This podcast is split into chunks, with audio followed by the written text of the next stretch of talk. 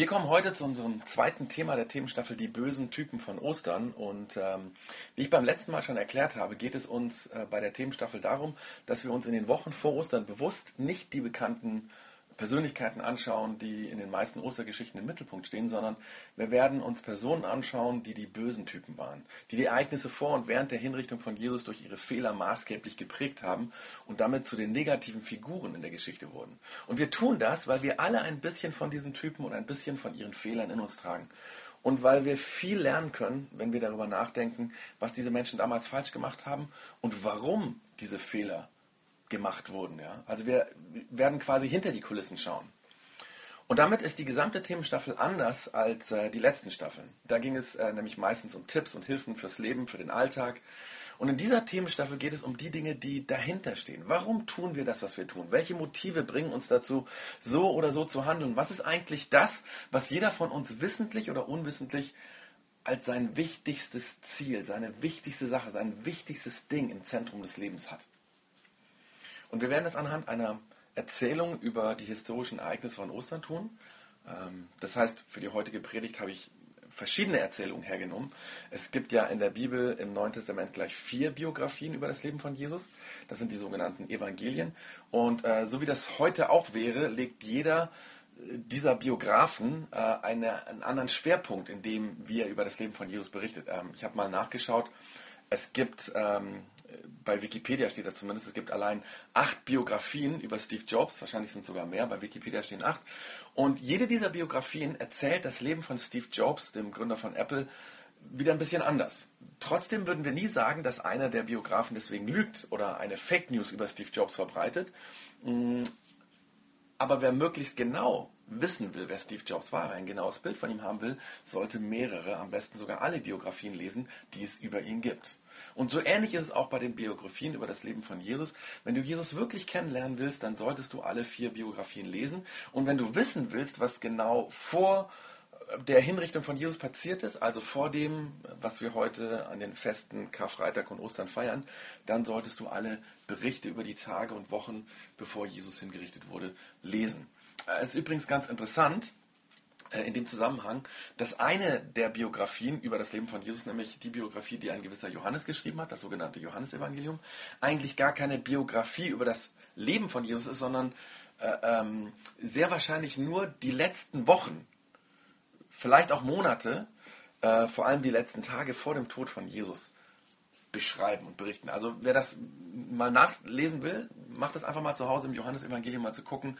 Eigentlich ist das meiste von dem, was da beschrieben ist, wirklich die Tage vor der Hinrichtung. Aber ähm, genau, muss man selber einfach mal lesen. Ähm, aber wie gesagt, man sollte alle vier Biografien lesen, wenn man wissen will, was wirklich passiert ist. Und deswegen werde ich heute diese Geschichte des einen bösen Typen aus der Ostergeschichte so erzählen, ähm, wie sie uns sich ergibt, wenn wir alle vier Biografien lesen lesen. Und ich hoffe, dass ich euch mit meiner Erzählung, mit der Geschichte, die ich erzähle, viel Mut mache, selber diese Stories aus der Bibel zu lesen, selber hinzuschauen, diese verschiedenen Blickwinkel der unterschiedlichen Berichte über das, was passiert ist. Aber bevor ich jetzt gleich anfange, diese Geschichte zu erzählen, werde ich zunächst einmal versuchen, einen Link zu uns herzustellen, zwischen damals und heute. Das war vor langer, langer Zeit ist das passiert und wir leben heute. Und äh, das mache ich wie beim letzten Mal mit einer Frage, nämlich, Frag dich mal Folgendes. Hast du jemals in deinem Leben mit Gott gehandelt? Hast du jemals in deinem Leben mit Gott gehandelt? Hört sich vielleicht zunächst mal ein bisschen komisch und unverständlich an. Mit Gott handeln, was meinst du? Aber wenn ich es erkläre, wird es vermutlich klarer. Hast du jemals sowas gesagt wie, Gott, wenn du mir das und das tust, dann tue ich auch das und das für dich. Ja, wenn du mir das und das tust, dann tue ich auch das und das für dich. Vielleicht so als Teenager, ja. Oh Gott, der Typ ist so süß. Bitte, bitte, bitte mach das, dass, dass er sich in mich verliebt. Ich, ich werde auch alles für dich tun. Alles, was immer du willst. Ja, also werden die Teenager. Äh, vielleicht heute als Erwachsener ein bisschen ja, abgeklärter und ähm, es könnte dann so sein, dass wir sagen, Gott, wenn, wenn du mich aus dieser kniffligen Situation rausholst, dann kümmere ich mich wieder um dich. Ja, was weiß ich so, wenn du mir den Job schenkst, ich brauche einen neuen Job. Oder äh, wenn du uns den Zuschlag für dieses Haus gibst, das ist echt mein Traumhaus. Oder sowas wie, wenn du machst, ähm, dass diese Scheißlüge nicht rauskommt. Ich, ich, ich, ich werde auch nie wieder so böse lügen. Äh, echt, äh, ich bessere mich. Oder wenn du vielleicht sowas sagst, wenn du machst, dass mein Führerschein nicht weg ist. Ich, ich weiß, ich war zu schnell. Ich hatte zu viel getrunken. Ja, die Ampel war rot. Ja, aber bitte, bitte, bitte. An, an dem Führerschein hängt so viel, mein Job und so viele Sachen. Vielleicht bist du heute hier zum ersten Mal und vielleicht hast du es eigentlich noch nie so mit dem Glauben gehabt, ja. Ähm, vielleicht kannst du deswegen auch nicht so ganz nachvollziehen, diese Sache, die ich eben erklärt habe, ja. Ähm, dass du sagst, was habe ich noch nie gebetet? Vielleicht ist dir das fremd. Und im normalen Alltag muss man tatsächlich sagen, muss man schon recht gläubig sein, wenn man so etwas betet. Aber wenn es wirklich brenzlig wird, wenn eine Situation richtig, richtig schlimm ist, fangen wir dann nicht alle irgendwie an zu beten? Ich war mal auf einem Abenteuercamp von einem Österreicher, sehr bekannter Bergsteiger und Kletterer heißt Heli Steinmaßel, übrigens einer der Höhlenretter, die bei der Bergung des verunglückten Höhlenforschers im Riesending im Berchtesgadener Land 2014 dabei war. Also damals war der Heli dabei, hat äh, eine von diesen Strecken unten, ich weiß nicht wie viele hunderte und tausend Meter unter, unter dem Boden, ähm, diesen Höhlenforscher da rausgeholt. Und ich war etliche Jahre vorher bei dem Heli mal auf einem Abenteuercamp und dieser Typ, dieser Heli ist echt verrückt. Ich meine, mit 18 war der schon bei einer K2-Expedition dabei. Und dieser Typ, obwohl er nicht an Gott geglaubt hat, obwohl er mit Gott nichts zu tun hatte, hat auch einmal angefangen zu beten. Er hat das damals auf diesem Abenteuercamp erzählt. Er, es war nämlich damals so, dass er mit Kameraden zwei Wochen lang zwangsweise an einer Steilwand bivakieren musste. Das war am Denali, weiß nicht, wer weiß, wer der Denali ist, ja, ist nicht so bekannt. Aber ein bekannter Berg, der hieß nämlich früher Mount McKinley in Alaska, Alaska und ähm, der wurde vor kurzem umbenannt, äh, weil es politisch korrekt ist, weil die Einheimischen dort eben ihn Denali genannt haben und nicht Mount McKinley. Aber, by the way, ähm, dieser kälteste Berg der Welt, dort war der Heli mit seinen Kameraden in einer Steilwand. Unter ihnen ging es 200 Meter senkrecht nach unten und mehr, als ein Sturm aufzog und zwei Wochen lang wütete.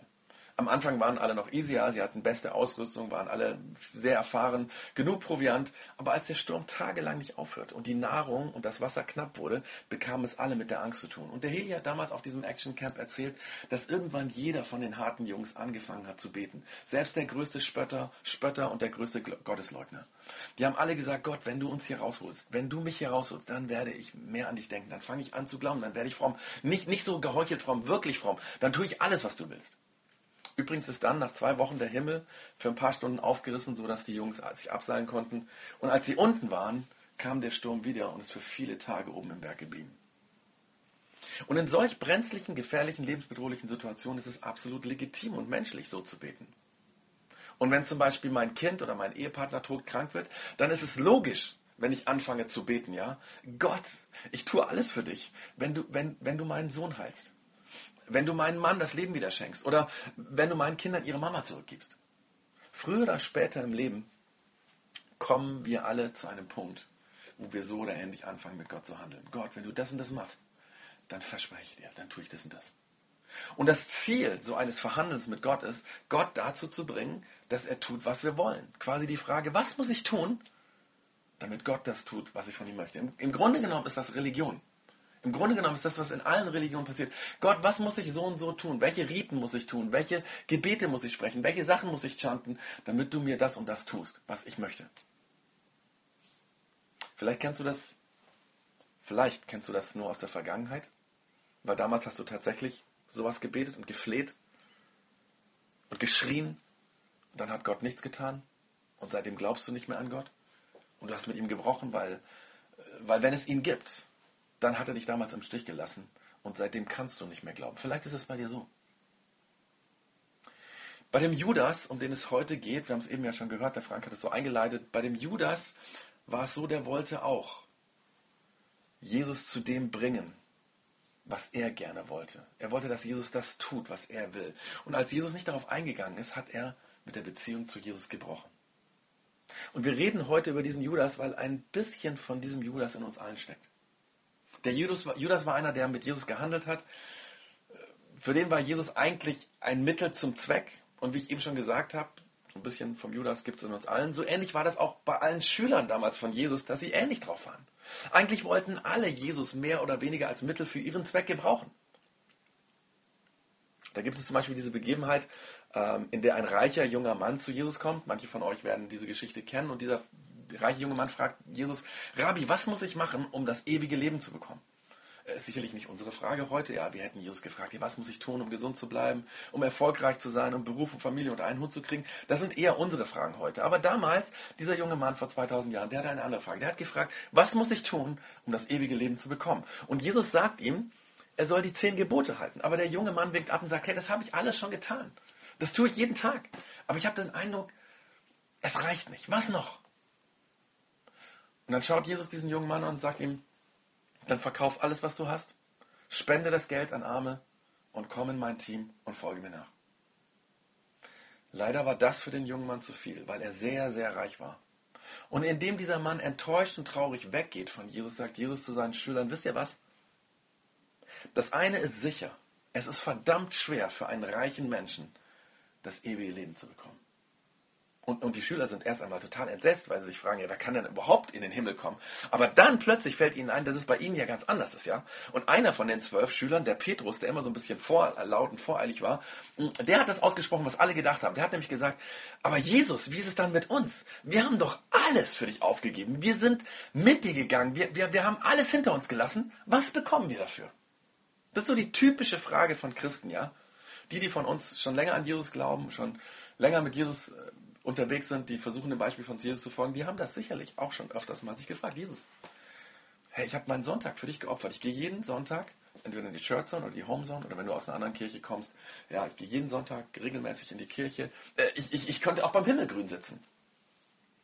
Oder man sagt, Jesus, ich spende viel, viel Geld. Ich arbeite viel mit. Ich, ich schaue bestimmte Filme nicht mehr an. Das ist dir vielleicht aufgefallen. Ich fluche nicht mehr so wie früher. Das alles tue ich für dich. Was bekomme ich dafür? Was ist der Segen? Das ist so typisch für uns Christen, dass wir ständig überlegen, was können wir noch tun, um mehr von Gott zu bekommen, um mehr von Gott zu bekommen. Das war auch die Frage der Schüler, vor allem die Frage vom Judas. Was kommt für mich dabei raus? Und dann nach einiger Zeit mussten aber die Schüler von Jesus feststellen, allen voran der Judas, dass für sie eigentlich gar nichts rumkommt. Schon gar nicht das, was sie gerne hätten. Je länger, desto gefährlicher wurde es mit diesem Jesus. Und ganz am Ende sind alle, alle weggelaufen, weil sie gesagt haben, ich bin draußen, ich habe alles aufgegeben für Jesus, ich habe alles getan, was, was er von mir wollte, ich bin mit ihm gegangen und jetzt wird es lebensgefährlich. Ich bin draußen. Tschüss. Alle zwölf haben am Ende Jesus verlassen. Der erste davon war der Judas. Weil für sie dabei nichts rauskam. Weil sie nicht bekamen, was sie eigentlich gedacht haben. Später dann ist einer nach dem anderen zurückgekommen, nur einer nicht der Judas. Wisst ihr, der Judas hat geglaubt, dass Jesus der Messias, also der von Gott auserwählte Retter der Juden war. Der, von dem die Schriften im Alten Testament so viel geschrieben hatten. Und Judas hat wie fast alle Juden damals gedacht, dass dieser Retter, der Messias, ein politischer, ein militärischer Retter ist. Der, der die römische Besatzungsmacht besiegen wird und die Römer aus dem Land schmeißt der der Israel zurück zu den goldenen Zeiten unter dem großen König David von früher einmal zurückführen wird. Das war die Vorstellung von diesem Judas, wie der Messias ist. Und Jesus hatte viel von diesem Messias. Vieles passte genau auf Jesus. Er konnte gut reden. Seine Reden hatten Inhalt, die waren kein Blabla, kein dummes Zeug. Er hat damit die Massen fasziniert und er hatte eine unglaubliche Autorität. Und es sah vieles danach aus, dass Jesus der politische, militärische Messias war, der im Alten Testament vorausgesagt wurde. Aber es gab leider auch ein paar Ausnahmen, die ganz und gar nicht in das Bild vom Judas passten und das hat ihn sehr irritiert. Zum Beispiel hasste Jesus die, Römer nicht. Das heißt, eigentlich sagte er gar nichts zu der Besatzungsmacht. Er nahm das einfach so hin, dass die Römer im Land waren und es besetzt haben. Ein Messias nach Judas Vorstellung hätte zumindest punktuell die Römer schlecht machen müssen. Wenigstens in, in, in seinem engsten Kreis der Schüler. Aber Jesus sagt nichts dazu. Oder eine andere Sache, die Judas irritiert hat, war, dass Jesus ein Problem mit den geistlichen jüdischen Führern hatte. Er kritisierte sie öffentlich vor den Menschenmassen. Und dementsprechend skeptisch waren auch diese Priester, diese Pharisäer. Sie waren negativ gegenüber Jesus. Aber nach Judas Vorstellung war das genau falsch. Jesus hätte sich mit diesen geistlichen Führern zusammenschließen müssen, anfreunden müssen. Dann hätten sie beide gesehen, was für ein Potenzial da drin lag, dass wir Jesus hätten gebrauchen können, um gegen die Römer etwas in der Hand zu haben. Kein Priester damals hatte so eine Autorität, konnte so gut reden. Zusammen hätten sie eine Revolution anführen können. Aber die Beziehung zwischen Jesus und den geistlichen Führern wurde von Tag zu Tag schlechter. Und, und, überhaupt war Jesus viel zu passiv. Wie schon gesagt, man wusste nicht, wie er sich so zur Politik, zu den Römern überhaupt hielt, ja.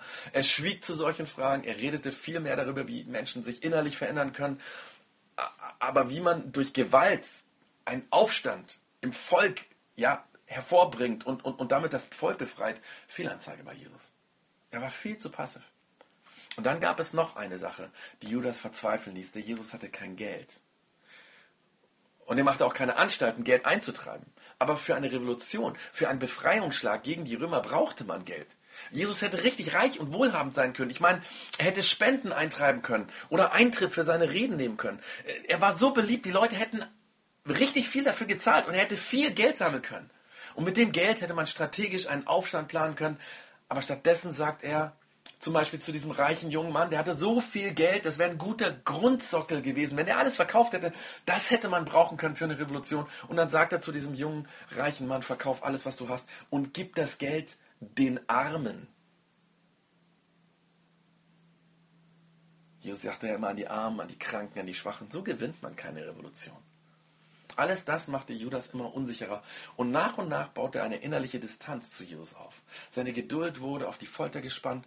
Er war sich je länger, desto unsicherer, ob Jesus wirklich der erhoffte Messias war. Und dann passierte etwas, bei dem für Judas der Geduldsfaden riss. Da platzte ihm der Kragen. Das war für ihn klar, jetzt geht es nicht mehr. Er hat sich gedacht, ich bin draußen. Wenn Jesus so ist, Jesus soll doch machen, was er will, ohne mich. Weil das führt doch zu gar nichts.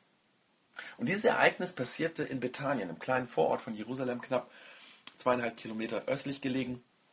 Der Johannes beschreibt dieses Ereignis wie folgt in seiner Biografie. Er schreibt, sechs Tage vor dem Passafest kam Jesus wieder nach Bethanien, wo Lazarus wohnte, den er von den Toten auferweckt hatte. Diejenigen, die in der letzten Church noch dabei waren, erinnern sich an diese Begebenheit, als Jesus seinen Freund Lazarus, der schon vier Tage tot im Grab lag, vom Tod auferweckt hat also vom Tod ins Leben zurückgeholt hat.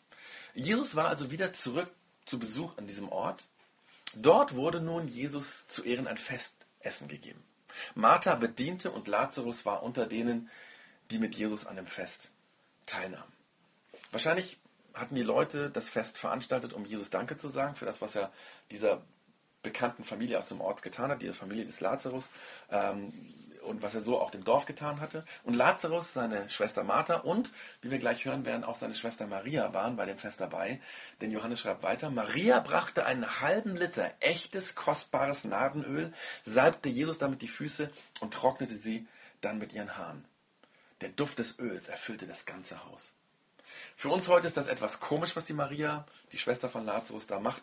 Allerdings war das in der damaligen Zeit an sich nichts Ungewöhnliches, dass man jemanden zur Begrüßung die Füße wusch und dann mit Öl einsalbte. Das heißt, Maria hat erst einmal damit nur die Wertschätzung Jesus gegenüber ausgedrückt. In der Biografie von Jesus, die der Matthäus geschrieben hat, steht noch, dass die Maria auch den Kopf von Jesus gesalbt hat. Das hat, sie hat das Öl auf seine Haare gegossen und die Haare einmassiert. Vielleicht so ähnlich wie viele Männer heutzutage Bartöl verwenden, damit der Vollbart geschmeidiger wird. Für uns ist das komisch, dass man sowas zur Begrüßung eines Gastes gemacht hat. Aber das war für damals nichts Ungewöhnliches. Vor allem nicht für einen Ehrengast, ja. Was allerdings ungewöhnlich war, das war das Öl, das Maria verwendet hat und die Menge einen halben Liter war auch damals ungewöhnlich viel und wie wir gleich sehen werden, war das kein handelsübliches Pflegeöl. Es war eines der kostbarsten Duftöle, die es damals gab. Johannes schreibt weiter, empört sagte Judas Iskariot, der Jünger, der Jesus später verriet, äh, warum hat man dieses Öl nicht verkauft? Man hätte 300 Denare dafür bekommen und das Geld den Armen geben können.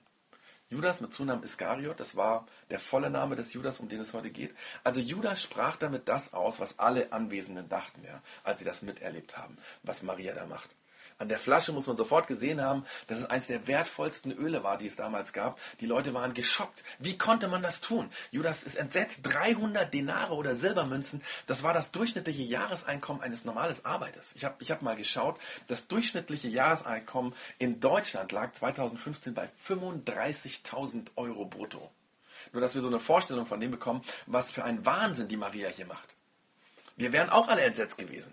Und sie hat ja nicht irgendetwas Jesus geschenkt, was er sinnvoll irgendwie gebrauchen kann, ja, was die 300 Silbermünzen gewährt ist, sondern äh, sie hat dieses Geld oder, oder diese, die, dieses Öl einfach auf seinen Kopf, seine Füße geschüttet und verbraucht. 35.000 Euro einfach verbraucht. In der Biografie des Matthäus wird noch gesagt, dass Maria damit eine Diskussion unter den Schülern von Jesus und unter den anwesenden Gästen überhaupt ausgelöst hat. Alle haben darüber geredet, was man mit dem Geld hätte machen können. Aber der Judas war wohl der, der es als Erste zur Sprache gebracht hat, weil er so geschockt war. Aber, aber ihm ging es anscheinend gar nicht so sehr um die Armen. Der Johannes, Johannes fährt nämlich fort. Judas sagte das nicht etwa, weil ihm die Armen am Herzen lagen, sondern weil er ein Dieb war. Er verwaltete die gemeinsame Kasse und entwendete immer wieder etwas von dem, was hineingelegt wurde. Vielleicht hat der Judas immer wieder etwas entwendet, um Geld für die bevorstehende Revolution zu sparen. Wir wissen es nicht. Aber in der Diskussion, die jetzt entstanden war, in dem Tumult auf dem Fest, wo die miteinander diskutieren, was hätte man mit dem Geld alles machen können, sagt Jesus plötzlich mit fester Stimme, lasst sie. Und das meinte, lasst sie in Ruhe, hört auf, sie zu kränken. Weil erstens, das, das Öl gehörte der Maria. Es war ihr Eigentum. Und es geht keinem hier was an, was sie mit ihrem Eigentum tut.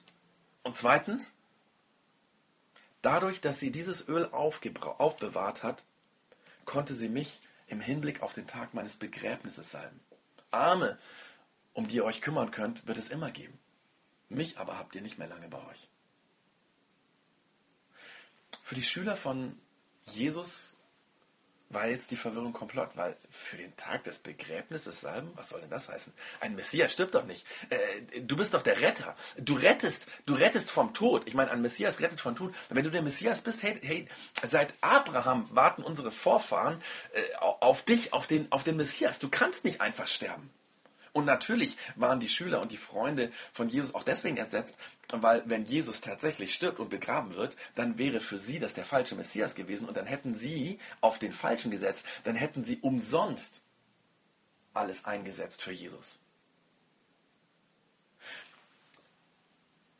Und jetzt ist es an der Stelle super, super interessant, wie die Biografie, die der Matthäus geschrieben hat, dieses Ereignis weitererzählt. Bei Johannes hört diese Story hier auf. Der Matthäus erzählt sie weiter und das ist, das ist krass. Und ich hoffe, das macht dir total viel Mut, selber mal diese Geschichte nachzulesen, was der Jesus hier gemacht hat, in den vier Biografien, in den vier Evangelien. Was der Matthäus hier schreibt, das ist so unglaublich wichtig. Du kannst das gar nicht überbewerten. Und wenn du, wenn du jetzt in Gedanken gerade noch ein bisschen abgestreift bist, du bist noch bei der 35.000 Euro und denkst dir, was hätten wir damit machen können hier in der Gemeinde oder bei mir zu Hause, was weiß ich, dann ist jetzt der Zeitpunkt aufzupassen, weil das, was der Matthäus sagt, ist so krass, so unglaublich. Der schreibt jetzt, dass Jesus gesagt hat, ich sage euch, ich sage euch, überall in der Welt, wo man das Evangelium verkündigen wird, wird man sich auch an sie, Maria, erinnern und von dem reden, was sie getan hat. Wer von euch, wer von euch kannte diese Geschichte? Macht mal ein Handzeichen. Okay? Relativ viele. Das heißt, wir wohnen ungefähr 3800 Kilometer von dem Ort entfernt, wo das vor 2000 Jahren passiert ist, in Bethanien, irgendwo im Nirgendwo hinter, hin, im Hinterland von Jerusalem. Und, und, und wir wurden heute an diese Frau erinnert. Seit 2000 Jahren werden jeden Tag Menschen an diese Frau erinnert. Und jetzt in den Wochen vor Ostern werden Milliarden von Menschen an diese Frau, an die Maria erinnert, der Jesus so viel wert war, dass sie eine Flasche Parfümöl im Gegenwert von einem Jahresgehalt für ihn benutzt hat. Weißt du, Jesus hat nicht nur immer wieder von seinem Tod und seiner Auferweckung vom Tod geredet und das vorausgesagt, sondern er hat vorausgesagt, dass seine Geschichte, die damals in Israel passiert ist, aufgeschrieben wird. Und noch 2000 Jahre später überall in der Welt, nicht nur in der damals bekannten Welt, überall in der ganzen Welt, die wir heute kennen, erzählt werden wird. Und Jesus sagt hier indirekt, wir schreiben in diesem Moment in Bethanien, im Hinterland von Jerusalem, Geschichte. Und heute, 2000 Jahre später, müssen wir feststellen, er hatte recht. Es ist so gekommen. Es ist genau so passiert. Weißt du, allein wegen dieser Aussage in diesem uralten Text macht es Sinn, die Lehre von Jesus, das, was er gesagt hat, ernst zu nehmen. Das, was er getan hat, ernst zu nehmen. Und wenn du anfängst, die Bibel zu lesen, dann wirst du feststellen, dass im Neuen Testament, in dem, was über Jesus berichtet wird, ständig solche unglaublichen Vorhersagen gemacht werden, die Jesus macht und die Wirklichkeit geworden sind. Aber wir waren bei dem Judas. Für den war dieses Parfümöl der Exit. Für ihn war klar, jetzt bin ich draußen. Sein Vertrauen in diesen politischen, militärischen Jesus war kaputt. Für ihn war Jesus krank, größenwahnsinnig. Wer so viel Geld für sich verschwenden lässt und dann noch nicht einmal diese Frau, die das macht, zurechtweist, für, Judas war das, für Judas war das zu viel. Und Matthäus schreibt in seinem Bericht, danach Und das meint sofort danach. Noch während diesem Fest ist er gegangen. Nämlich danach ging einer der zwölf, Judas Iskariot, zu den führenden Priestern und sagte, was gebt ihr mir, wenn ich dafür sorge, dass ihr Jesus in eure Gewalt bringen könnt? Und sie zahlten ihm 30 Silberstücke. Wir wissen nicht genau, was der Grund dafür war, dass der Judas zu den Priestern gegangen ist. Enttäuschung, Frust, dass er die letzten drei Jahre seines Lebens in den Sand gesetzt hatte. Aber eines wissen wir, auch wenn Judas klar war, ich muss jetzt gehen, es ist vorbei mit diesem Jesus, er wollte noch selbst daran profitieren. Er wollte noch für sich was davon raus, dafür rausziehen. Und da kam ihm die Idee, dass die geistliche Elite, Elite seine Hilfe brauchen könnte. Weil für die geistliche Elite, die religiösen Führer, gab es nämlich ein Problem. Das hatte der Judas in den letzten Monaten mitbekommen. Das waren die Massen. Wegen der Massen, die ständig bei Jesus waren, konnte man ihn nicht einfach verhaften. Man hätte den Zeitpunkt suchen müssen, wo er alleine war, wo keine Menschen um ihn rum waren. Und das wussten nur die Insider. Und Judas war so ein Insider. Und den Priestern war das 30 Silberstücke wert, 30 Denare. Jeder, der jetzt rechnen kann, weiß, das war ein Zehntel Jahreseinkommen. Das Einkommen von ungefähr 1,2 Monaten. Judas war drei Jahre mit Jesus und den anderen Schülern unterwegs gewesen. Ich meine, was hat er in dieser Zeit alles erlebt? Was war da alles passiert? Was hatte er, auch wenn er skeptisch war, gelernt? Und wie viele Menschen hat er kennengelernt? Wie viele Beziehungen waren entstanden? Und dann verkauft er das alles und diesen Jesus, seinen Rabbi, für 30 Silbermünzen? Okay, das war der damalige Preis, der Grundpreis für einen Sklaven. Den Priestern war Jesus so viel wert wie ein Sklave. Und Judas geht darauf ein, 36 Tage Arbeitslohn aber wenn ich das so lese, dann erinnere ich mich daran, für was ich die Beziehung von Jesus schon immer wieder mal aufs Spiel gesetzt habe.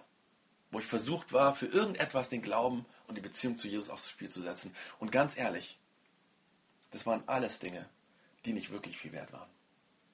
Und es ist nicht so, dass wir immer wieder die Dinge, die uns eigentlich wichtig sind, für irgendein schnelles Glück, für irgendeine Belanglosigkeit, für ein irgendetwas Wertloses aufs Spiel setzen. Und ich meine, wie viele Menschen, wie viele Menschen setzen für einen One-Night-Stand ihre Ehe, ihre Familie aufs Spiel? Manchmal nach 15 Jahren, 20 Jahren Ehe. Es ist so krass, ja. Ich meine, äh, wie viele Pastoren kenne ich, die für eine Affäre alles aufs Spiel setzen. Ich meine, bei Pastoren ist es wirklich, dass sie alles aufs Spiel setzen, weil wenn die Affäre rauskommt, dann ist nicht nur deine Ehe und Familie zerstört, sondern fast immer ist dann auch dein Job weg, deine Kirche weg, dein guter Ruf weg, alles. Aber in dem Moment, wo wir versucht werden, in dem Moment, wo der Judas frustriert oder sauer oder verletzt oder was weiß ich was war, in diesem Moment sah es so aus, als würde sich der Deal für Judas lohnen. Und er verkauft Jesus für 30 Silberstücke, für 36 Tage Arbeitslohn. Und von da an, so heißt es dann weiter, von da an suchte er nach einer günstigen Gelegenheit, Jesus zu verraten. Das nächste, was passiert ist, war, die gemeinsame Feier des Passafestes. Jesus hat das mit seinen Schülern in einem kleinen Kreis gefeiert. Als das Fest begonnen hatte, war zunächst die Stimmung gut. Ja, man hat das gemacht, was man heute auch bei einer Party macht. Man hat sich unterhalten, über die Ereignisse der letzten Tage ausgetauscht, Smalltalk hier und da. Und dann steht plötzlich Jesus auf und zieht sein Obergewand aus, an dem man ihn als Rabbi erkannt hat. Er band sich ein Handtuch um, eine Schürze und fing an, den Schülern die Füße zu waschen. Das war eigentlich die Aufgabe eines Dieners. Meistens taten das Sklaven. Wenn man zu einem Fest kam oder eine Einladung bekommen hatte bei einem Fest, dann, dann, dann, wurden einem oft die Füße gewaschen von dem Straßenstaub und, und wir haben gehört und dann eingeölt. Das haben die Diener gemacht. Aber jetzt macht das Jesus. Und, und, und für seine Schüler war das ein, ein, wieder so ein komisches Ding, was sie nicht verstanden haben. Hey Jesus, du bist der Lehrer, du bist der Dozent, du bist der Rabbi.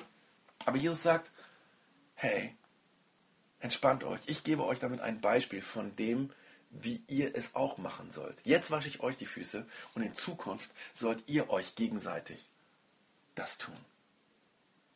Und dann muss irgendeiner von der Gruppe, vielleicht war es Jesus selbst, auf die Idee gekommen sein, dass sie abends nach der Passafeier nach draußen in den nahegelegenen Garten Gethsemane gehen werden, um dort zu beten. Und der Judas, für den war das genau das Ding, was er hören wollte. Das wäre eine geniale Möglichkeit, Jesus in aller Stille, in der Dunkelheit, in der Nacht, in einem Garten an die Priester auszuliefern. Aber wie sollte er jetzt aus dem Raum kommen und zu den Priestern gehen? Judas war gerade noch im Grübeln darüber, als er plötzlich ganz betroffen die Stimme von Jesus hört, die, er, die sagt, ich sag euch, einer von euch wird mich verraten. Und für den Judas war das der Schock. Plötzlich fiel es ihm wie Schuppen von den Augen. Ey, wie konnte ich so dumm sein zu glauben, dass Jesus von meinen Plänen nichts mitbekommen würde? Er wusste immer, was die Leute dachten. Noch bevor man etwas ausgesprochen hat, wusste er es Jesus schon. Er konnte Gedanken lesen. Natürlich musste er herausfinden, dass ich ihn verraten würde. Was für ein Idiot bin ich gewesen. Für Judas war an der Stelle die Sache gelaufen. Er nahm an, dass Jesus ihn jetzt konfrontieren würde und er wusste, dass dieser Petrus mit seinem dummen Dolch, wo er immer rumläuft, ja, dass er nicht lange zögern würde, weil ich meine, er hatte nicht nur Jesus verraten, sondern alle hier, die ganze Gruppe hatte er verraten und für ihn war es gelaufen. Aber als die Stimmung der Schüler sich gerade aufheizte, weil sie natürlich gefragt haben, durcheinander, wer ist das jetzt, wer wird Jesus verraten, da schaut Jesus den Judas an und sagt, tu das, was du vorhast, aber tu es bald. Und er sagt damit, Judas, ich weiß, was du vorhast, aber ich werde dich nicht stoppen. Aber keiner von denen, die mit am Tisch waren, verstanden, weshalb er das zu ihm sagte. Da Judas die gemeinsame Kasse verwaltete, dachte einige, Jesus habe ihnen den Auftrag gegeben, etwas einzukaufen, was für das Fest nötig war, oder er habe ihn angewiesen, den Armen etwas zu geben. Als Judas das Brot gegessen hatte, ging er fort. Es war Nacht. Und als Judas den Raum verlassen hatte, sagte Jesus wieder so etwas Merkwürdiges, Rätselhaftes. Er sagt, jetzt wird der Menschensohn in seiner Herrlichkeit offenbart. Und durch ihn wird Gott selbst in seiner Herrlichkeit offenbart. Wenn der Menschensohn die Herrlichkeit Gottes offenbart hat, dann wird auch Gott die Herrlichkeit des Menschensohns offenbaren. Und das wird bald geschehen. Jesus hat oft so rätselhaft geredet. Damals war das für die Schüler absolut unverständlich. Heute können wir das verstehen, weil wir die Geschichte quasi wissen, wie sie ausgeht. Und trotzdem ist es komisch, ja. Jesus meint eigentlich Folgendes. Obwohl der Judas mich verrät, Gottes Hand kann niemand zwingen. Wenn Gott vorhat, die Welt zu retten, dann wird auch Judas ihn nicht stoppen. Nein, ganz im Gegenteil. Auch wenn Judas jetzt gegen mich arbeitet, genau das wird Gott gebrauchen, um seinen Plan zu erfüllen. Und zwar sehr bald. Am Ende werden alle sehen, wie Gott selbst durch Judas die Welt rettet. Und dann war Judas bei den Priestern und hat ihnen den Ort verraten, den Garten Gethsemane. Und Judas hat gedacht, die werden Jesus gefangen nehmen, verhören, vielleicht auch auspeitschen. Vielleicht kommt auch der Jesus in den Knast. Judas war sich bewusst, dass sie alles tun würden, um Jesus das Maul zu stopfen, ihn von den Massen zu trennen, ja, um die Massen gegen ihn aufzuwiegeln, was weiß ich was. Aber so wie er Jesus kannte, würde er sich da rausfinden. Ein kluger Spruch von ihm, alle wären sprachlos und sie würden ihn am Ende ziehen lassen. Und vielleicht wäre danach Jesus vorsichtiger. Und dafür hatte Judas diese 30 Silbermünzen bekommen.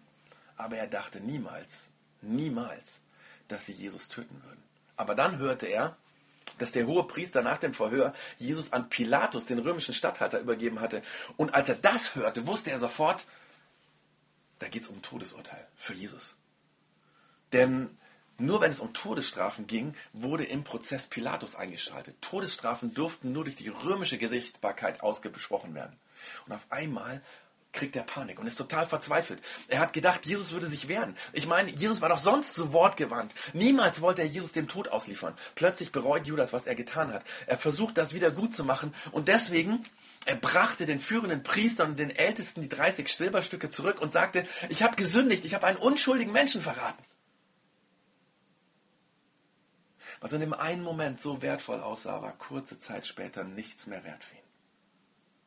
Das war der Fehler, der größte Fehler im Leben von Judas, den er am meisten bereute. Doch vor kurzem war ihm das so wichtig und dann war ihm das Geld, diese 30 Silberstücke, nichts mehr wert. Das ist nicht genauso bei uns oft so? Ich habe das letztens schon mal in der Church schon gesagt.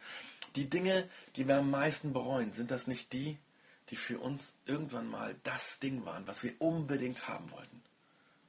Aber dann kommt der Tag, wo alles nichts mehr wert ist. Oft ist es uns zwischen den Fingern zerronnen, wir haben es gar nicht mehr. Und wir bereuen, dass wir sagen, wie konnte ich so dumm sein? Und wisst ihr, das, was Judas am meisten bereut hat, war, dass er Gott versucht hat und Jesus versucht hat, zu seinem Zweck zu missbrauchen. Aber die Priester sagen darauf, was geht uns das an? Das ist deine Sache. Das geht uns nichts an. Dafür bist du verantwortlich. Du, Judas. Du wolltest das so. Jetzt musst du die Verantwortung tragen.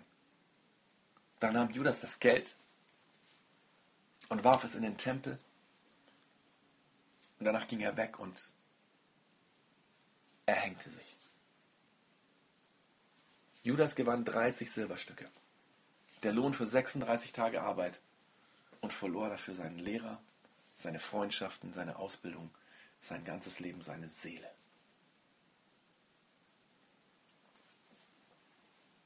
Wisst ihr, was mich als Pastor, der Verantwortung für Menschen übernommen hat, am allermeisten an so einer Story erschüttert und, und umtreibt?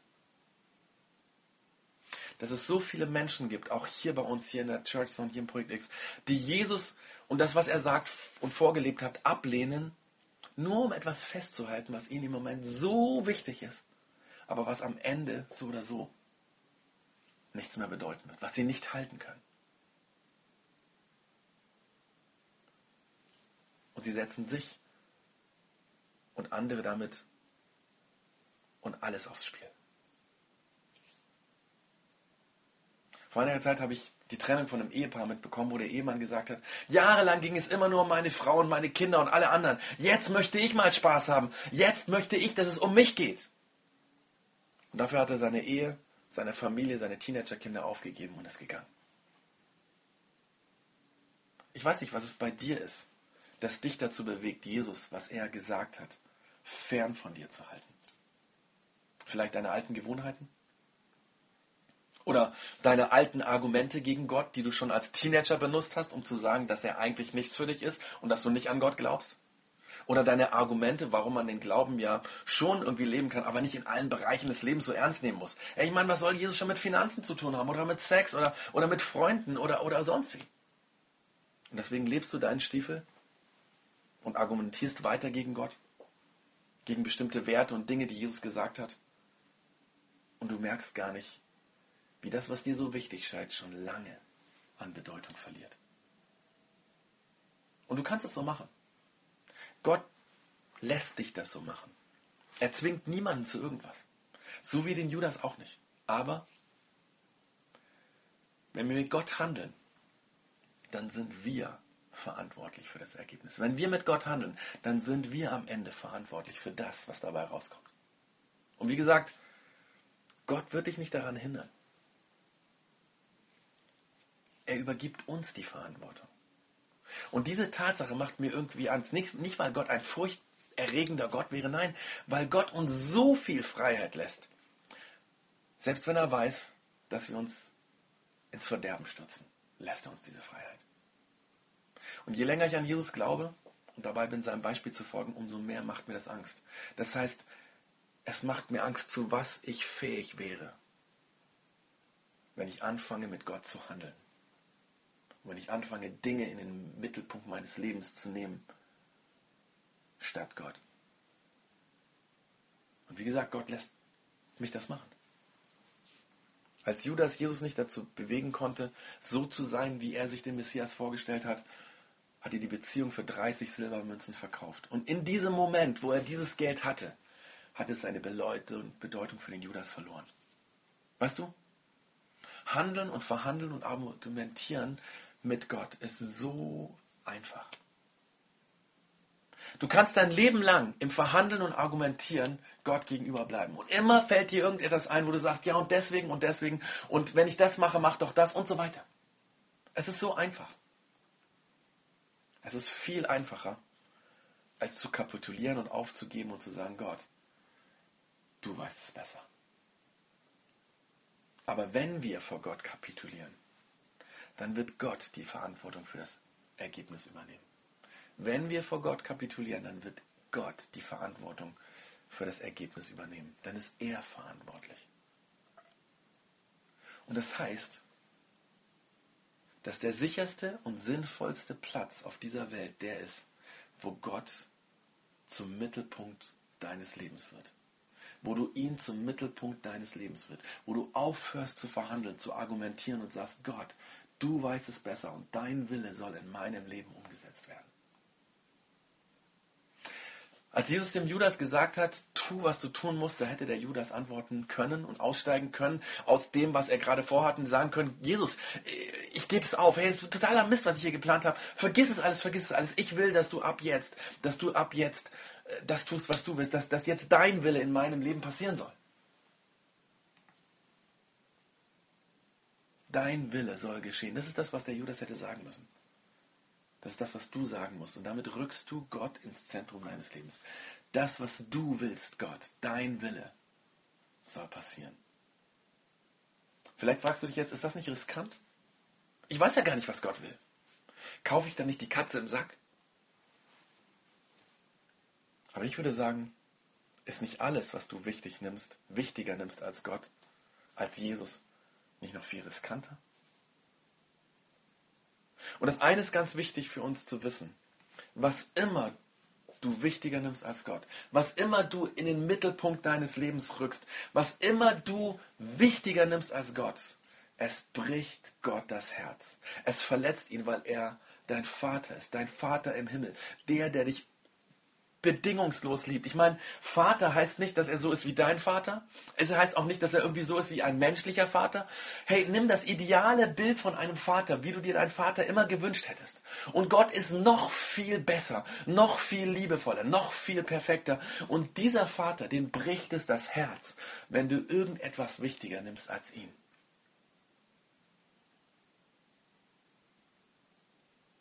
Weil er sieht, wie du dich selber damit kaputt machst. Die Frage heute am Ende der Predigt ist, hast du vor Gott kapituliert? Hast du vor Gott kapituliert? Kannst du sagen, Gott, dein Wille soll umgesetzt werden in meinen Beziehungen, in meiner Zukunft, in meinem Streben nach Karriere, nach Titeln, nach was weiß ich was? Kannst du sagen, dein Wille geschehe bei den Prüfungen, die vor mir stehen? In meinen Freundschaften, in den Beziehungen zu meinen besten Freunden. Kannst du sagen, Gott, dein Wille soll gestehen in meinen Werten, in meinen Maßstäben, in meiner Entscheidung, jemanden zu vergeben?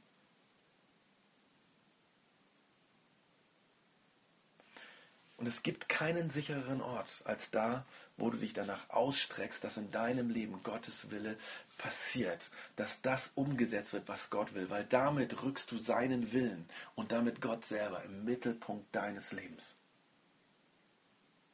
Und das hätte der Judas tun sollen.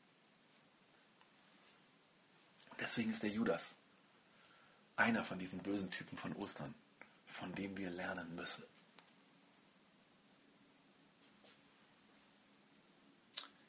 Wir werden jetzt gleich ein Lied zusammen singen mit der Band, wo wir das nochmal singen, dass wir bei Jesus sicher sind, bei Gott sicher sind. Und dass wir keine Sklaven mehr der Angst sein müssen, auch für uns selber nicht, weil Gott es besser weiß. Und damit kannst du mit diesem Lied auf das antworten, und das ist mir wichtig, dieses Lied ist ein Bekenntnis. Und wenn du das noch nicht so singen kannst, dann schau dir einfach den Text ab und dann genieß die Musik. Ich hoffe, die Musik ist gut.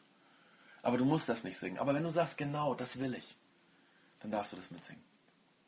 Ich werde jetzt beten und danach werden wir dieses Lied singen. Gott, Jesus,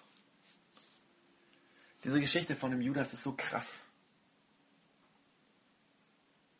Weil der Judas sich selbst zerstört hat, weil er nicht aufgehört hat, mit dir zu verhandeln, weil er dich zum Mittel, Mittel zu seinem Zweck missbrauchen wollte und weil er sich selber damit kaputt gemacht hat. Und nachher das Wichtigste, was er im Leben hatte, für 30 Silberstücke verkauft hat. Hilf uns, Jesus, dass wir nicht so leben.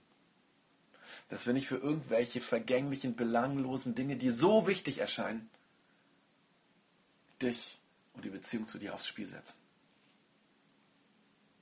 Lass uns von dem Judas lernen, dass wir dich in den Mittelpunkt unseres Lebens rücken. Und dass wir anfangen, danach zu leben, zu sagen, Jesus, dein Wille soll geschehen. In was immer für Bereichen meines Lebens. Danke, dass du uns liebst. Und dass es dir das Herz bricht, wenn wir nicht dich zum Mittelpunkt machen, sondern irgendetwas anderes an deine Stelle rücken. Danke, dass du der liebevolle, liebevolle, liebevolle, beste, unglaublich beste Vater bist, der uns liebt. Und der will, dass wir ihn zum Mittelpunkt unseres Lebens machen. Hilf uns dabei. Amen.